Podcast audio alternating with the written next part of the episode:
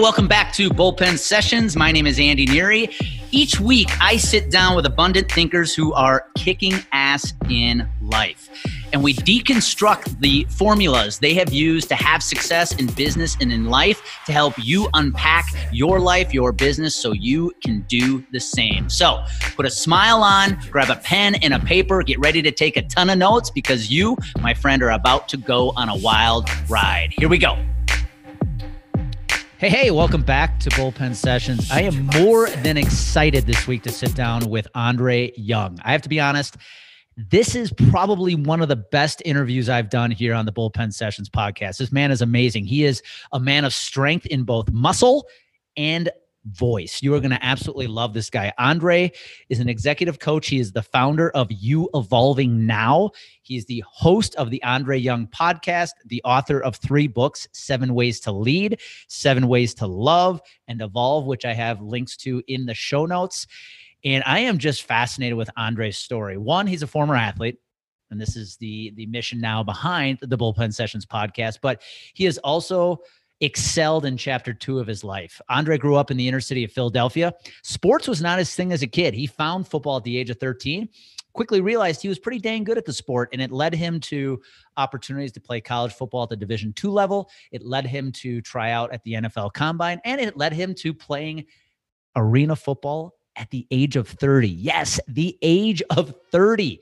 Get this. He ran a 4 3 at the age of 30, a 4 3 40 yard dash for the athletes listening in. Imagine trying to do that at age 30. Pretty fascinating. Now, it's what Andre has done with chapter two of his life that I'm absolutely in love with here. You see, as an executive coach, he works with leaders, he works, works with teams, and he dives in, in this episode, he dives into the seven ways to lead. What leaders have to do today to excel moving forward. He talks about the leaders seven which are the seven languages people need, want, and benefit from hearing from those leaders they report to, that they follow. So much good information that businesses, that leaders, athletes need to hear today. So I am so excited to bring Andre to you. Again, you will absolutely fall in love with this man once you listen to this episode. So buckle up, take a bunch of notes, get ready to have your mind blown because Andre Young is about to bring the heat. Here we go. Shift your mindset. All right. Welcome back to Bullpen Sessions. I am super excited. Part of the new year, new mission, new audience. It's going to be awesome. I am excited to have Andre Young join the Bullpen Session. Andre, welcome aboard. Hey, Andy. Thanks so much for having me. Thank you guys for listening and happy New Year's to you and everybody. This is, uh, I, I can't tell you how excited I am to have you on this, Andre. I, you know, in doing some research on you, like, you know how people say, well, I didn't grow up, you know, you either had one story or the other, right? You grew up, you know, with nothing. You grew up in an abusive family, or maybe you grew up with a silver spoon. Um, you've got, you know, people who've been married, not married, divorced. Like you've been at all, right? You've grown up, you, you grew up with not a lot, but you've also seen what wealth can do for you. You know, you're good at that in your in your bio, you know, you've been married, you've been divorced, you've been remarried, you've got kids, you've been an athlete, a pro athlete. Man, you've just done it all. So we're going to go into so much, but I want to level set for the the audience listening in who has no clue who Andre is. Let's just start like where'd you grow up? Where are you from? Tell us a little bit about maybe the younger version of Andre Young. Oh, wow. Younger version of Andre Young. I was it's a great question. I grew up in inner city Philly, go Philly. Um, and it was uh, odd time. I, I, like to say I was a nerd. I, I I like staying in the house. My brother loved going outside, ripping and running. This is pre-cell phone, so our parents didn't even know where we were, you know. Um, but I like to draw. I, you know, I sold a painting when I was 13. My mom used to punish me by kicking me out the house. Um, but I grew up in a neighborhood that wasn't very good. It was good to start, but then mid 80s, the drug scene, crack cocaine, I remember it hit and it hit like a tidal wave and it changed people that you knew that were straight A students, good people, into walking zombies. And my neighborhood just became a um, a, a, crazy place, a, a, war zone, so to speak.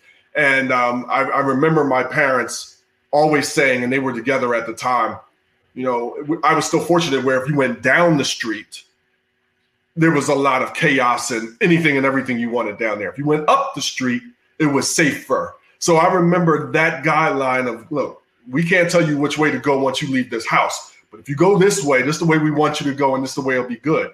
But very small story. I used to play guitar, 1987. I didn't even have a guitar case. I had a triangular box. And I'm walking down the street because that's where my music class was through all of the drug deals, shootings, uh, police station that was stationed on the corner that couldn't go anywhere, the mobile unit, just walking through la la la la la. so it was an interesting experience, but so much to learn.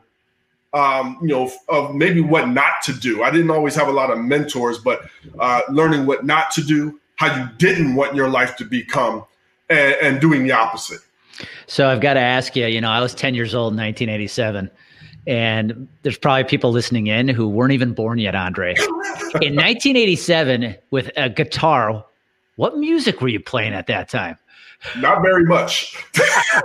I'm trying to think of like what were the hot songs back in the mid 80s that we all were trying to learn. I'm thinking U2, ACDC. I mean, I don't know, you name it. uh, I, I, don't know what gravitated me to it. I, I, picked it up, I liked it. I took a few classes. Um, it ended as quickly as it started uh, I picked up a football and I married it, and everything else that I was interested in kind of went to the wayside, and I was all football. Yeah, and let's let's go there because I think your story just it seems so similar to somebody I had on this uh, podcast in the, uh, in the past. Somebody you know, Anthony Trucks. Oh yeah. Um, you know, you didn't pick up football right away. No. I think you said you started at age thirteen, right? Yeah, thirteen. What, what I, you finally get into the sport? I'm sorry. What made you finally get into the sport? What um, vaguely, I remember watching a playoff game, and I can watch playoffs and championships and anything. I, I love that type of competition and intensity. Uh, but at that time, I'm a painter. I'm, I'm, I'm, you know, not doing it. I'm a painter. I'm a drawer. I'm a musician. And I remember watching a playoff game, and I just kind of loved it and and like fell in love with it. And I don't even remember the moment where I said, "This is what I want to do." I just remember when I picked it up I ne- I couldn't put it down, and it, it, resonated so much in this inside thing that I had. Of, I just wanted to hit things, and I don't know where that came from. I just wanted to hit things. So um, it, when I when I fell in love with it, I couldn't play. I was uh, I was 13, 14, so I played you know my little league um, team. So I played there for a year. And the high school that I then went to for two years really didn't even it didn't even have a football team. So my 11th grade year, I transferred to my neighborhood school. So I went from this uh, smart, quote unquote, magnet school in inner city Philly to my neighborhood school with 5,000 plus kids. And it was a free for all. I have never seen anything like it. Um, and I left with four F's, two D's, and a C going into my 11th grade year. Um, at the time, I was going to school every day my 10th grade year, and I didn't understand why I wasn't learning. I still remember my mom looking at the report card saying, trying to make out what this F was, this letter F. Uh, I realize now that I'm ADHD inattentive type, I have a hard time learning things that I don't care about, sitting in row seats and the structure of uh, of something like that. And I just didn't do well with it. Uh, so my 11th grade year, I couldn't play football for my high school. I mm-hmm. remember crying like a baby the day before the game when they told me this, where I was the starting running back and linebacker, and it was a great experience. Um, told me, "Hey, son, you can't play," and it was one of the first lessons that I've ever learned about being an adult, being a professional, whether you're in business or whether you're in sports. And the truth comes down to a very simple premise: do what you have to do, so you can do what you want to do. Mm. Now, what we have to do, what you might have to do, may be different from what I had to do. I had to go to school. Mm-hmm. So that whole 11th grade year, I really went to school once a week for half a day because I couldn't play for the for the for the school. Uh, so I played semi-pro. 15 years old, 160 pounds, soaking wet. Made the team with guys that are 20, 30 years old. And the thing that saved me is I didn't get paid. So I can play my senior year. And I played my senior year. I had grades, even going to school once a week for half a day. and um, you know, and that was the start of getting college scholarships and things like that. So it, it was a heck of a two year experience growing up in that 11th and 12th grade year. Well, isn't it interesting too? I mean, you think about the artist side of you. Remember, I told I, I, people listening in, this man's a man of many talents. The artist, artistic side of you. I think those are people who don't like structure, right? Drawing outside the lines. And then you struggled with school because of that structure. I had to follow rules or I had to sit in rows and lines. But then on the athletic side, in order to be successful, you kind of have to have a lot of structure, right? And a lot of will and drive to do the the boring monotonous things most people don't want to do and so that whole story just listening you say that is so so interesting so here you are it's the end of your senior season here's a sport you picked up what just five years ago at that point. two years ago two years ago man years and, and, and you're realizing that you have a chance to play at the next level Yeah. so tell us where you were at at that time. What schools were looking at you? Where did you have opportunities to play? Like wh- what did Andre look like at age 17, 18? 17, 18 years old. I remember uh, I was probably still about 165 pounds, wanted to hit everything. I was playing the position of linebacker, and you mentioned Anthony Trucks, great guy, but Anthony's not 163 pounds. I don't think. I think he was probably born 163 pounds. you know, uh, being so I didn't have the traditional NFL linebacker body and things like that. So I got scholarships to Division two schools in the state of Pennsylvania. Uh, I decided to go to Kutztown University, go Bears, and I was looking for a place at that time of what I thought I was looking for, but also mixed in with what I didn't know and what I know now. Mm-hmm. I was looking for a place that that felt like home, mm-hmm. um, but not too much like home because home was crazy and home had a lot of you know wild things happening, and I had done too much that I didn't want to go and immediately fail out. So you know, I chose a place that it felt like home. I felt like I was safe there. Um, and that was a new thing safety you know what i mean? Being there and being in an environment and it took an adjustment going from inner city philly to kutztown pennsylvania with horse and buggies and amish click clacking down the street. It's a culture shock.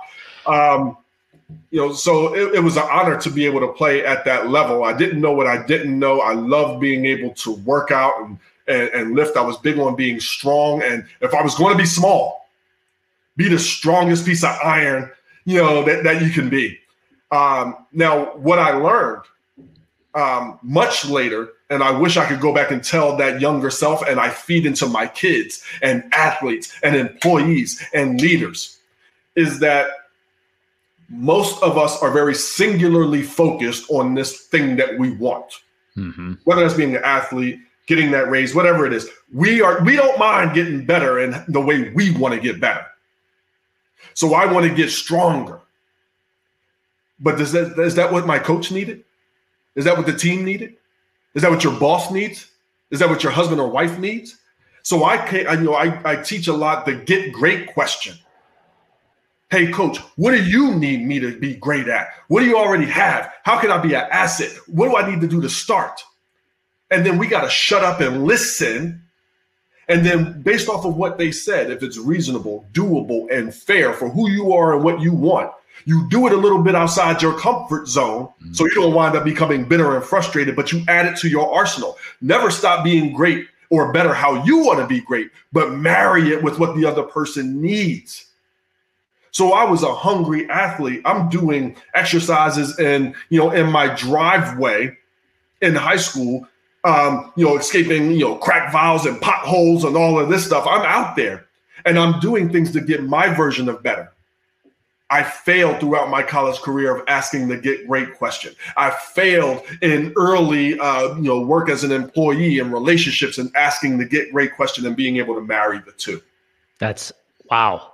Yeah. I mean, your version of progress might not be exactly heading down the right path. It, it, it may it, you may be thinking you're progressing, but it's bringing it's actually not creating the value you need because it isn't supporting the team, like you said, your spouse, your boss, whoever it might be. That that's fascinating because I, I don't I have to admit I haven't thought about that. You know, you talk people think you know I'm putting in the hard work when no one's watching. I'm putting in the grind when no one's watching. But are you actually going down the right path? well, and what what it does is it leads us to our professional or athletic or adult temper tantrum of, look how much I'm doing. I deserve this.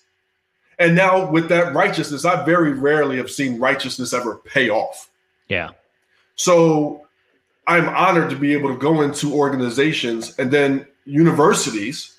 And I never thought that I'd be doing this with high schools, But being able to do this with an athletic high school team and teach them something that they would have never gotten until maybe they're 44, it's life changing because they take it back to their team. Their coaches get it, they bring it home to their parents. And it's like this life changing thing. So, although I didn't have it back then, I'm honored to be able to gift it to people now. Yeah. I mean, and that's, you know, again, I think about how often you mistake hard work for progress. Mm-hmm.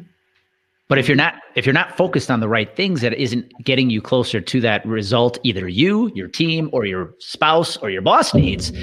It's not really accomplishing the goal. And so, you know, what I love about your story too, Andre, is once college ball was over at Kutztown, and for the diehard sports fans out there, if the, the, the name Kutztown rings a bell, there's been some some guys who've gone on to the oh, NFL, mainly Andre uh, Andre, Andre Reed, Reed at uh, the Buffalo John Bills. Mobley, I played, you know, 15th overall in the NFL draft, and to play with that type of talent and this and to see what it looks like, yeah, um, to see what it takes, and to uh, you know, it's an awesome experience. I didn't mean to uh, ask a question on that. So, who was the 15th overall pick? John Mobley. John Mobley. Yeah. He spent some time with the Broncos, right? I spent eight years and two Super Bowls. okay, that's that. I want to make sure I have the right guy. What was it like? Because Kutztown's Division 2 mm-hmm.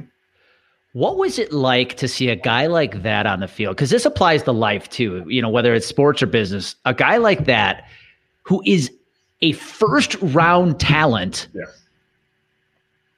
Was it like watching a men among boys? Like, what was yeah. that like? It's um I think that's well to say, but not only a man among boys, because you could see like a big brother go out with the little brother's friends and just plow over people. It was more than that. It was, um, you know, first round draft picks run different. I say, mm-hmm. like they they float on top of the grass. They don't run on the grass.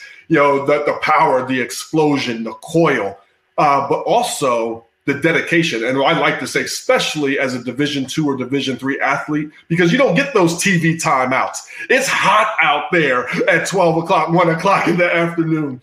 And to to, to go the uh, you know first round at that level it means you're doing a lot. So you're playing special teams. You played offense. You played defense. The, the stamina that takes the the will that that takes um, the mindset that that takes because it can be easy to lose yourself in your success mm-hmm. and uh, to watch day after day, week after week, you know, you know his dedication, his grind, but also seeing what it takes from a physical standpoint. Um, like you, we, I, I'm amazed that some place like Alabama, Clemson, LSU, when you look at, okay, I played with one, you had nine go in the NFL draft and eight on defense. and, by the way, at schools like Alabama, when one gets hurt, another one comes in. just like them. You know what I mean? Moves just like them. And so it's yeah. amazing, but yeah. it really does. Um, it, it really did set a stage of, wow, okay, that's what it looks like. However, I still, even at that time, failed to ask that get great question. Yep and failed to really focus on what I even call my four C's. Like you got to be consistent with your workout. Most people are willing to mo- work out when they're motivated on a Monday. Hmm. Can you work out that way every day in some form of your game? Because it's not just about your game, but it's also about your mental, your nutrition. How do you do your confidence? Not every person, even first round draft picks, aren't confident all the time. So, what are you doing for your confidence? That get great question helps with that. You know? I think uh, something I want to ask you, and I want you to go talk about this because you and I talked about this uh, offline. Mm-hmm. When you were at Kutztown, you had a routine that you would put into practice quite often because you said it earlier. D2 games didn't have commercial breaks. You played at 12 p.m. in the you know the middle of hot days, especially at the beginning of the season. Talk about the run one routine where you were trying to make sure you were consistently putting yourself in game like conditions. Uh, um, especially during the summertime. You know, so I'm home, I'm back in Philly. Uh, I could, you know, I got a job, I did all of this stuff, and my routine w- was simple. Um, one, I wanted to wake up, um, you know, get my cardio and things in, but also I would walk to this, this park that we had in my neighborhood. And I knew that we would play at 12 or 1 o'clock.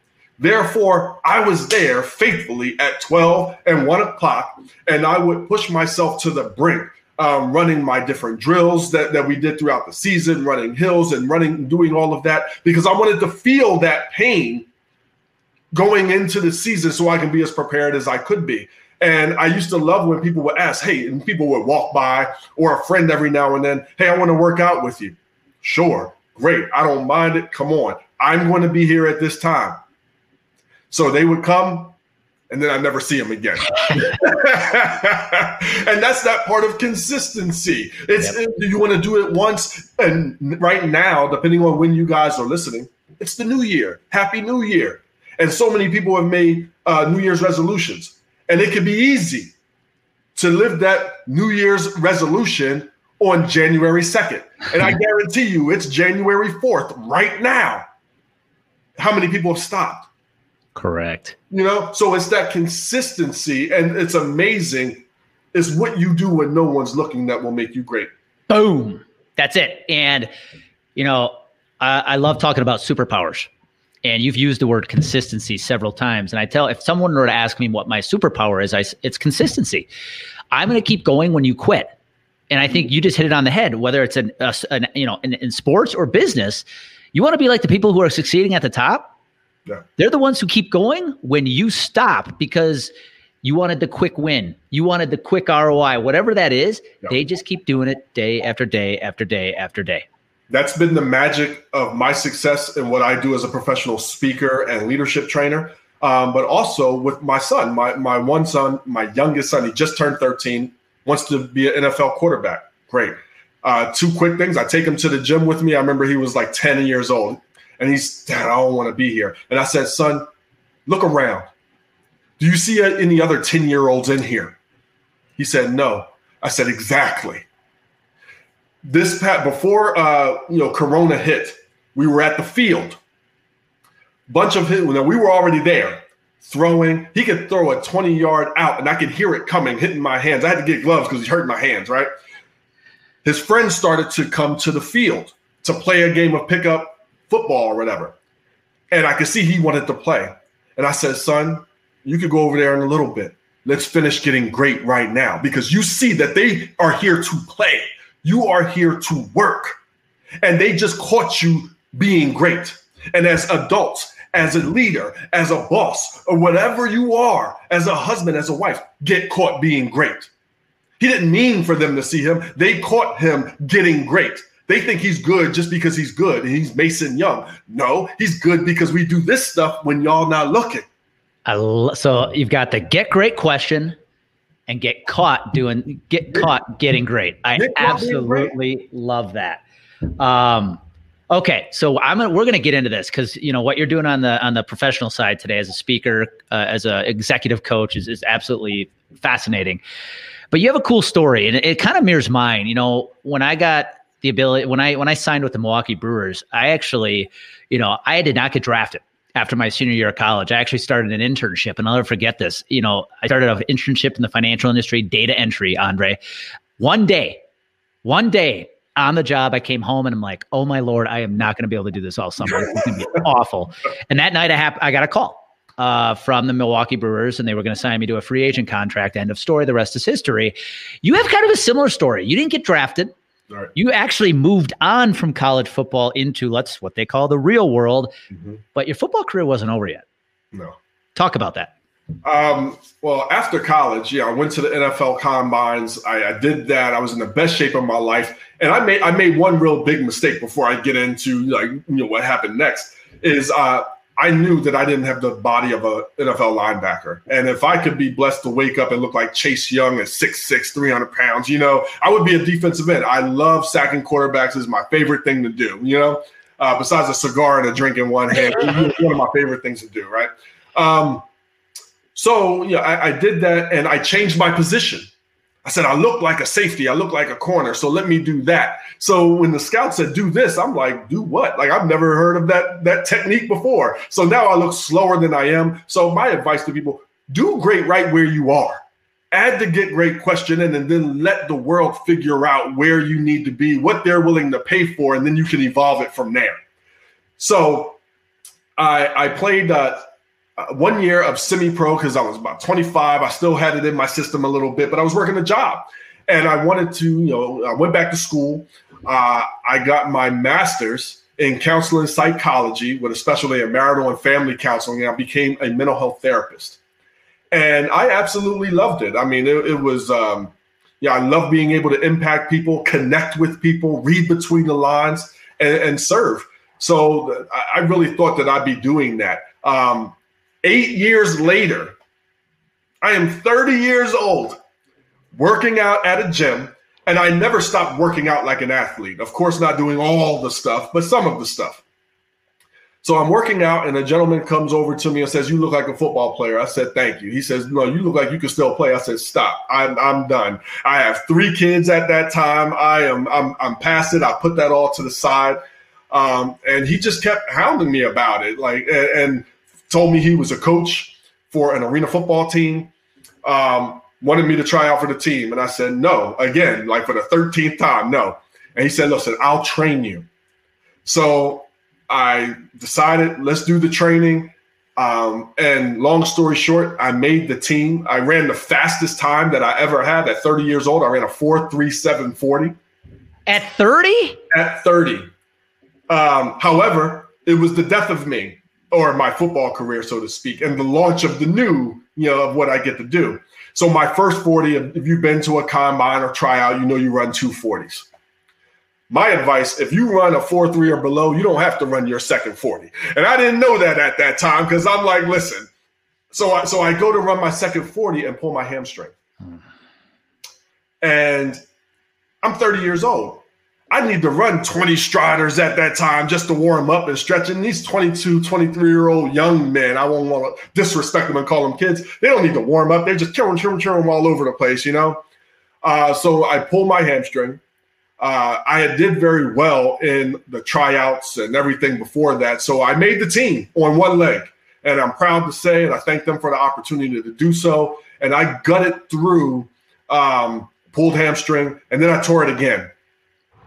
Uh, so I was released week five of my of the season. They went on to win the championship. Um, it was such a great experience to play, although at a small professional level at a level like that with other you know men and getting a second chance to look at it all um, after being eight years out of it. it. It was it was an awesome experience. Well, I think there's an important lesson there too to be learned. You know, most of us that are listening that have played maybe at the professional level or at least high collegiate level won't ever get a chance to play professional sports eight years after the fact, right? but there's a lesson in that over those eight years you didn't stop putting in the work like you did when you were an athlete. Right. And that's what gave you the ability at age 30 to run a freaking 4 3 40 at age 30. Again, I don't want that to go overlooked. That's insane. well, here, here's another lesson, Andy, that I learned from that. Um, I was not too broken up when I got released. And I say that because whether you're an athlete right now or whether you are whatever professional position of leadership you may be in, I often talk about getting our triangle right. And like I mentioned before, we could be so linear focused on our definition of success that one of three things are going to happen. I wanted to be a professional football player since I picked up a football, and I finally got there. And one of three things happen when you get to your definition of success. One, you either get it, but you're not the person you need to be to be able to enjoy it and keep it. So you lose it. Mm-hmm. Hence a divorce, you know, the, the, whatever it is in your life. You get it, but it's not what you thought it was going to be. So now you're frustrated, depressed, and lost. When I when I got there and I'm playing it, I'm honored to be doing it, but my heart wasn't in it like it was when I was if I would have got it at 25, yeah. 24, 23. You know, the lifestyle that I had had, had changed. So now doing these things and, and, and sharing a locker room with someone that's 22 or telling my wife at the time, hey, I got to go to Hooters for our contracted pregame lunch. Do you want to argue now or do you want to argue later? But I got to go. You know, missing my three kids and travel. So you know, we got to be mindful about that. And then the other thing, you get it. Everything's great. It's great. And then here comes life to gut punch you with something that changes everything. Mm-hmm. So I talk about expanding your plan A. Your vision of success can not only be this one thing that needs to look like you have it looking in your head. Yep. What do you want to do, or what would you do when sports are finished? Mm-hmm. I don't do that whole statistical, well, hey, you might not make it or you're one injury away. No, what would you want to do or what would you like to focus on also when this is done? And that could be two days from now, 20 years from now. And we start preparing for that and putting that in our arsenal, having fun with that too. So when things change, it don't wipe you away with it. Well, and you think about athletes, the, the, the day does come where your sport's over. Now, a small percentage of athletes get to go out on their own terms, meaning you made it all the way to the professional ranks, you get to retire, maybe you're even a Hall of Famer. But most either are done because of an injury yeah. or they're done because they're told they're no longer good to play, good enough to play. And you can't even take it personal. And you know, my coach, hey, you're 30. I'm never going to be 20 again. Like, so that that's not going to and football is one of those rare sports where once you're done, you are done. And you're, you're done pretty dang quick. Pads again. You're never going to wear a helmet again. You know what I mean? Once you're done that sport, you're done. Flag football is nice and it's fun. It can be competitive. It's not the same. Well, and I think the lesson too I heard from you at age 30 is your body said you could still play, but up until the torn hamstring, but your mind had already moved on. Your yeah. mind had already gone on to a different phase in life. And I think that's so important for people listening into here because there does come a day you have to move on. You're meant you mentally have to move on. And I think it's so ironic. I, I laughed earlier, Andre, when I was thinking about it. You loved football because you loved hitting people, like doing damage to them, and then here you are, mental health I've been on both sides of, of, many, many things, Andy, and there we oh. go again. Let's talk. Let's go on to chapter two now. What you're doing today, which is so amazing. You know, if you if you haven't been following Andre, here's just a couple things about him. You know, you've got three books. You've got Seven Ways to Lead. You've got Evolve and Seven Ways to Love. And you're a, a well-known keynote speaker. You speak to colleges, high school, executive leadership teams. Uh, you're just doing it all, man. And so let's start with maybe the book Seven Ways to Lead, because I think people might go, okay, Andre, what are those seven? You know, when you think about leadership today, yeah. especially coming off the heels of 2020 when leadership was tested everywhere. Yeah. What, where do you view leadership going forward right now? What does a leader have to do to be successful from here on out? Um, well, two things. Uh, so one, leaders now have to be more flexible than they've ever been before. Um, and I believe that leadership really comes from servicing your people's deepest need right now. Um, and again, is it reasonable, doable, and fair? And when so, we do it a little bit past our comfort zone. So I never thought that I would be a speaker or talking about leadership, to be honest with you. And you know, when I was talking to companies, I was big on the past few years back on personal leadership on personal growth, personal development, and relationships, hence the book, Seven Ways to Love. And the truth really became that leaders liked it, but they can meet their bottom line without it. Mm. And what I really realized is they wanted leadership. And I said, oh, crap, well, I don't really speak about leadership until I went back and I looked at all of my videos. I looked at everything I had written, and I was already talking about leadership. I just hadn't said the word. And when I started to add the word, I say, okay, I, I am talking about leadership, but how am I speaking about it different? So to fully answer your question, my definition of leadership breaks out into three things. One, personal leadership. How are you, how are I, how are we showing up to our work, our relationships, and our lives in a way that makes people want to follow us mm-hmm. because they enjoy and respect how you are and who you are. I'm sure at that data entry job, I've had some jobs. As a listener, you've had some jobs that you only did what the boss said because they had that title. And if they didn't have that title, it'd be a whole different conversation. Yep. So personal leadership, how we communicate, how we carry ourselves, how we interact. The other thing then comes down to the effective and daily leadership things that we're consistent about to allow us to effectively lead a team. There's things that we need to do on a consistent basis about that. And then we break down the third thing work life harmony. I always, and now leaders, now more than ever, are going to stress that. Employees need that. I'm always putting those two together leadership, by my definition, and work life harmony. Pre COVID, and whatever we go to after COVID, the fact that we carried our cell phones with us every single place we went means that your relationship, your kids, your life right now everywhere you are. That whole leave home at home before you walk into work, that's been done. You got leaders, you got CEOs doing their job while responding to 10 pages worth of hate text because their relationship is, you know, messed up. And as a leader, you can close your office door. The frontline people can't.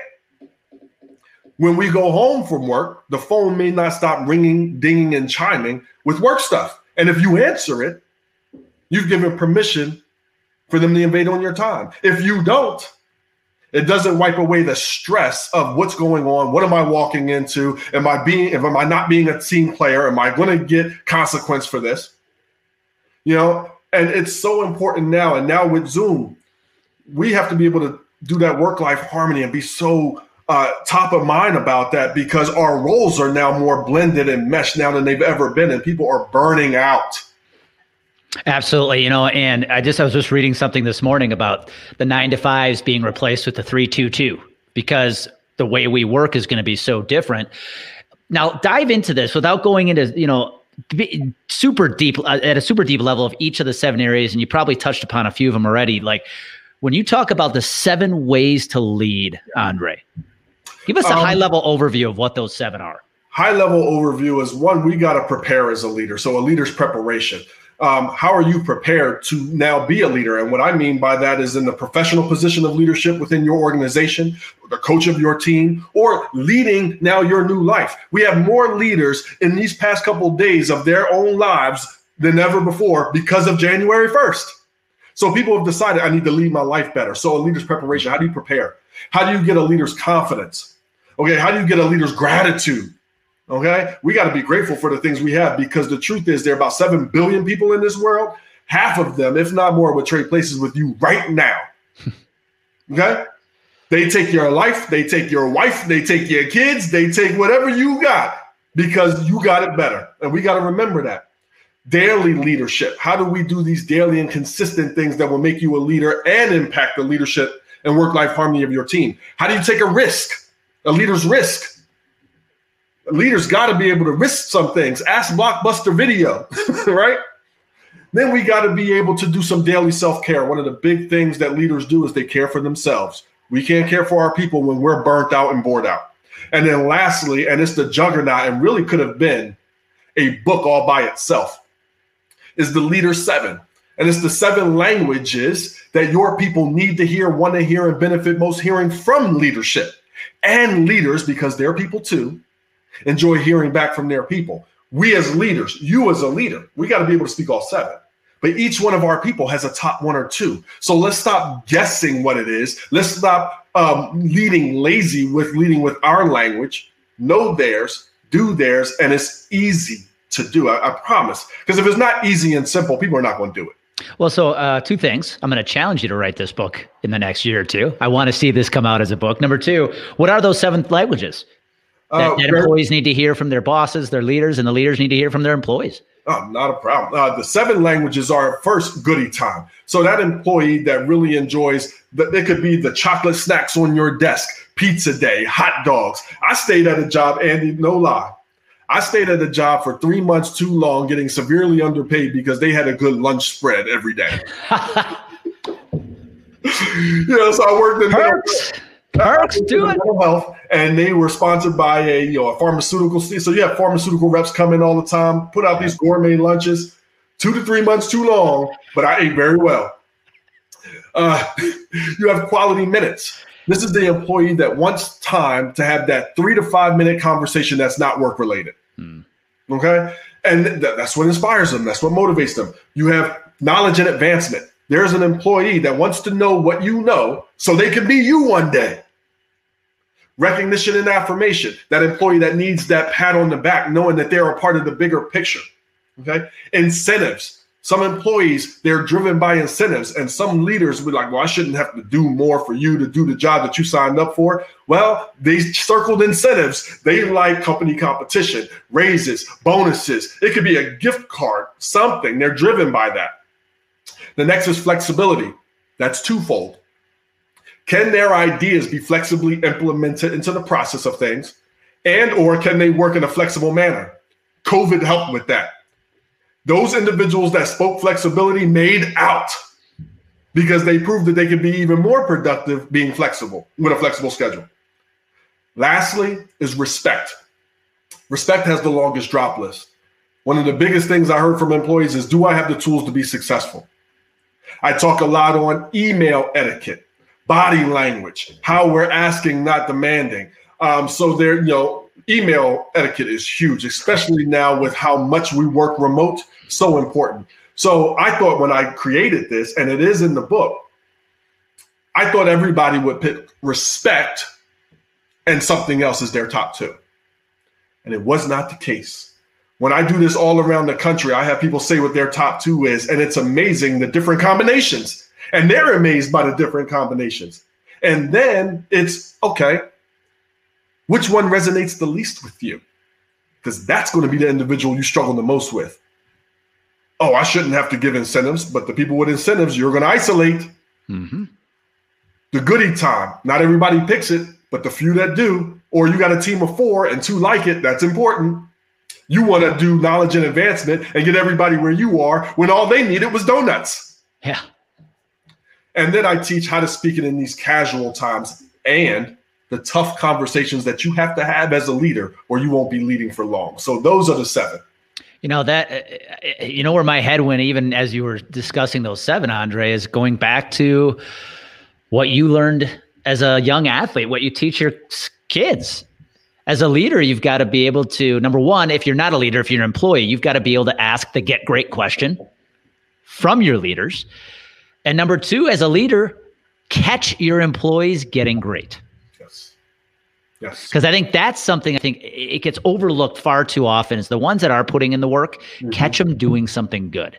Catch them putting the work in and let them know how much you appreciate that. And and in their language. Yeah. And in their language. And because it, it takes the guessing out, but it's also meeting their deepest need, not yours. Yeah. You know, and, and teaching how to do that. And I like bookending companies because this is not just for leaders. You also want to do the players, the frontline people, the middle management, because we need to sandwich it. We're asking leaders sometimes to do way too much. Yeah. By dragging the whole company, the whole team forward by themselves. Like that's not that's not always realistic. Yeah, so let, let's let's wrap up the conversation here. This has been powerful because I think just what we had talked about in the last five to seven minutes around leadership and the seven ways to lead, the seven languages, that is so needed today because yes, I understand we've been in this virtual, this new world for the past almost year now, but so many companies are still trying to adapt to this that we're not going back to the way it was. When you look back at your athletic career, Andre, and now parlayed into the work you're doing with leaders, talk about your the mindset you had as an athlete. Mm. And how do you use it today? What parts of it do you use today when working with leadership teams and teams in general? oh my goodness. Uh, to simply say it, um, it's really four C's. I got to be consistent because you always got to be ready. Mm-hmm. You want to stay ready so you don't have to get ready. And whether that's work, whether that's as an athlete, whether you know whether that's as a husband or a wife, I, I want to be consistent in my effort. Um, the other one is confidence. I get confidence, you get confidence when you know not only you're doing a good job, but you're meeting somebody else's need, because that's what you get paid for. I don't get paid because I do a good job. I get paid because I meet the company's deepest need. So once we understand that, now I can be confident because not only it's not just me saying I do a good job, they've also said I've done a good job based on what what I've what I've offered. My wife gets to say a good job, and I get to be more confident because of that. Um, the other big one is construction talk. You always got to be talking good. Um, I talk good about myself to myself. You know, I, I don't operate in negativity. And when I do fail or something negative happens, I'm always, what can I learn from it so I can apply it to my arsenal? I, I, I don't wallow. Um, construction talk um, once my my kids were in the car. Okay, so both my, my my sons were in the car. I have four kids. Two of my sons were in the car. They had a friend with them in the car, and they started talking negatively about a teammate. When they got out the car, I pulled them both in. I let their friend go in. I said, "Please don't ever do that. One, you always want to build up your teammates, even the ones whose guts you can't stand. You build up your teammates, you build up your team because one, that person now can go and say, Well, you said this and you say that, and now you're arguing in the locker room. You would be surprised when you speak positively, not only to yourself, about yourself, about your coach, about your players. Sometimes they hear that on the back end. And what it does for you as a company, as an organization, as a team, and a relationship is so amazing. So, construction talk, not to mention, this is from my mental health days, very, very simple. How you think impacts how you feel. Hmm. How you feel impacts what you do. What you do impacts then your consequences. They're either negative or positive. So be mindful. Most people think it starts with how you feel. No, it starts with how you think. So construction talk is big. And then lastly, you got to compete. Hmm. You got to compete. So I'm either competing with me from yesterday, I'm competing with last year already. Um, and as an athlete, you know, you're competing with yourself, you're competing with your teammates, you're competing with people that are about to get drafted or recruited behind you, or veterans that they can bring in. It is constantly a competition with the focus on winning. But we, you, have to be very clear on what that definition of winning looks like. And then what are the, I call it your vision, but what are your vision factors? The three to five things you know when you do them consistently, the vision has to come true. That's all. Yeah. I, you know, I just look back, you're making me look back at my career. And I think one of the, one of the biggest fears I have in my life, Andre, is not living up to my potential. Mm. And I think what you just said, you know, uh, even if you're not competing with somebody else, compete with who you were yesterday. And I heard somebody say this, uh, uh you know, a while back about the actions you take today better make the future you happy, proud mm. of mm. who you're trying to become. Mm. And so I think the, the, words of wisdom you just shared today, if I hope the people listening in are taking a bunch of notes because this is this is the game. This is how it's played. It's it starts and ends with mindset.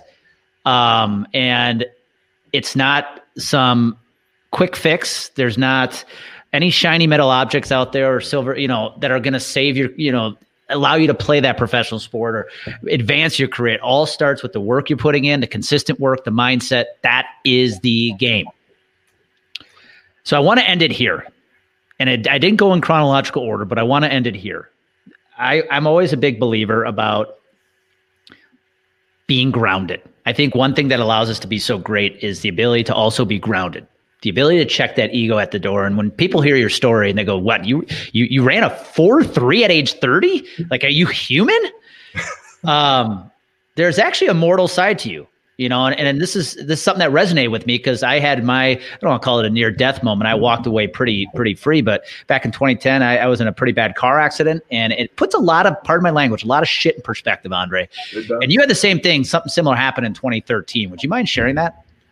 Uh, yeah, I, I, it all it really started uh, stomach pain, and on a scale of one to ten, it was a thirty, and wind up being a perforated ulcer. Uh, long story of not being treated. Um, I'm laying on the floor dying. I am laying on the floor dying, in and out of consciousness, cold sweats, pain, uh, and at some point, uh, it's odd to say, but death becomes pleasant you know you don't mind it so much as you, as you're drifting. And i remember calling my kids and i spoke to each of them at the time. It was three at the time not four. And i remember speaking to them and all i remember saying on that floor and the only two things that resonated in my mind was one does my wife know how much i love her? And number two do my kids do they know enough did i teach them enough that i can die right now and they be sad but they be okay so if that's what I was thinking about in death, it's not going to come down to how much money you have, what position you had, you know, what title you had behind your net. It's you're not going to think of that stuff. Mm-hmm. Those were my two thoughts. So if that's what I was thinking in death, that must be what I choose to live every day. I'm going to love my wife. It's not my job to make her happy all the time. That's her job. My job to be happy all the time. And we don't get to be happy all the time. That's a bully word. Who gets to be happy all the time? As if these other feelings don't have their own weight and, and meaning. So I'm going to love my wife all the time. In my book, Seven Ways to Love, I talk about how to love. How do you do that? And can you love when you don't like? Can you love when you don't feel like? And then the other thing is, did I teach my kids? And that's really expanded and evolved since 2013 is have I taught enough? Hmm. So I want to teach my kids. I want to teach um, you know, uh, employees, leaders, athletes, anybody. I, I want to leave this world knowing that I left a mark that the world could be better because I said some things that will last forever.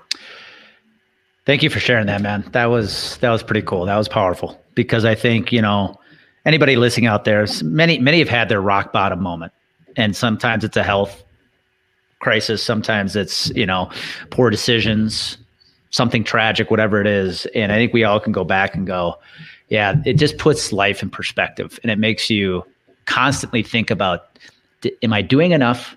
Am I living up to my potential? And am I being the person I ask everybody else to be? So let's finish up here. Two final questions, Andre. If there's somebody w- listening and they're like, okay, I need this dude talking to my team, impacting, teaching my team, where can where where what are the best ways to get in touch with you? Uh, best ways, two ways. Uh, one, my website, all my information is there. It's youevolvingnow.com. So Y O U evolvingnow.com. Uh, like I said, all my videos, different things that you can look at, services, but most importantly, connect with me. I want to have a half hour to an hour conversation with someone. And I don't like selling. I don't like, you know, what do you want to get out of bringing someone like me in? Let's have a great conversation. And if something goes from there, then fantastic. Love meeting great people. Uh, the other one is my email address, Andre, A N D R E, at youevolvingnow.com. And same thing, let's have a conversation. And well, I'll put that both of those in the show notes. Um, so, last question. There's an athlete listening to this podcast right now. He or she is playing college ball, maybe play high school, pro ball, or a business executive, and they know that they're not going to be able to do this the rest of their life. They know that that transition's coming at some point. We all hope we can do this for the rest of our lives, but let's be real. So most often there is that transition to that phase of that next chapter in life. Mm-hmm. If somebody's sitting there right now in that position, knowing that that next ch- phase, that next chapter, that transition's there, what advice would you give them? I love the question. Um, I say get your triangle right. What goes on the top of our triangles run our life. For your specific question, Andy, what goes on the top of your triangle is your expanded plan A. Hmm. I don't let anybody talk to my kids and I tell them, don't you sit there and listen to the statistics of you're not going to make it. You're the ah. This is what you're going to do. Let's go to the wall with it and see where we go and see how high we go. This is the dream. This is the vision. Let's get it. What do you want to do when you are finished playing? What else are you interested in? My one son wants to be an executive director of player personnel for an NBA team. Hmm. Great. What do you need to do? We just found out two weeks ago that that's a sports administration degree, and there's two schools in uh, Division two in Pennsylvania that offer it. We're on that. My other son wants to be a commentator uh, on like the NFL Network. Okay, so great. What do you got to do for that?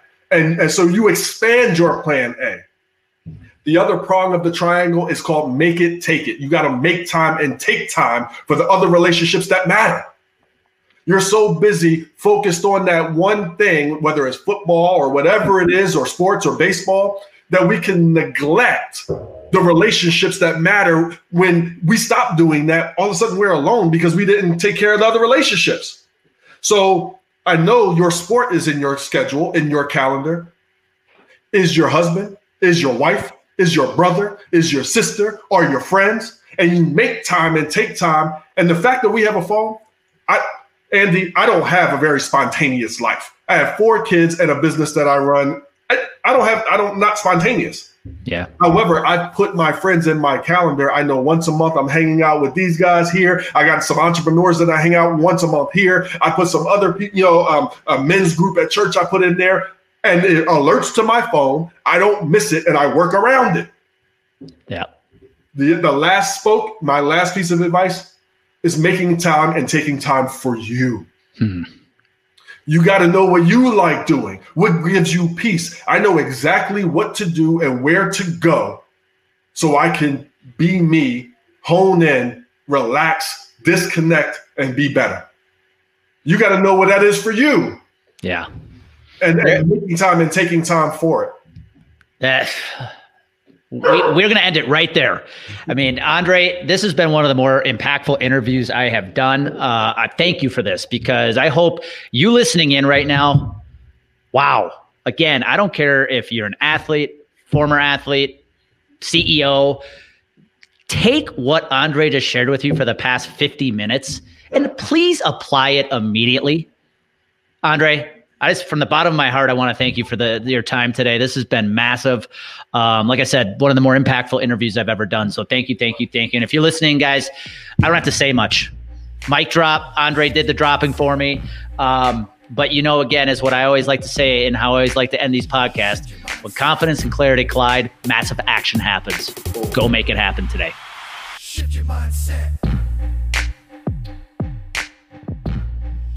Hey, I just want to say thank you for taking the time to listen to this episode. If you're finding bullpen sessions to be valuable to your business and your life, do me a favor. Please go to Apple, please subscribe, give it a five star rating. And if you have anybody else in your life, whether it's in your personal tribe or in your business, that could also be impacted by listening to these episodes, do me a favor, share the bullpen sessions with them. I'd be extremely grateful. And until next time, go out, make it happen today, put a smile on your face, and have some fun.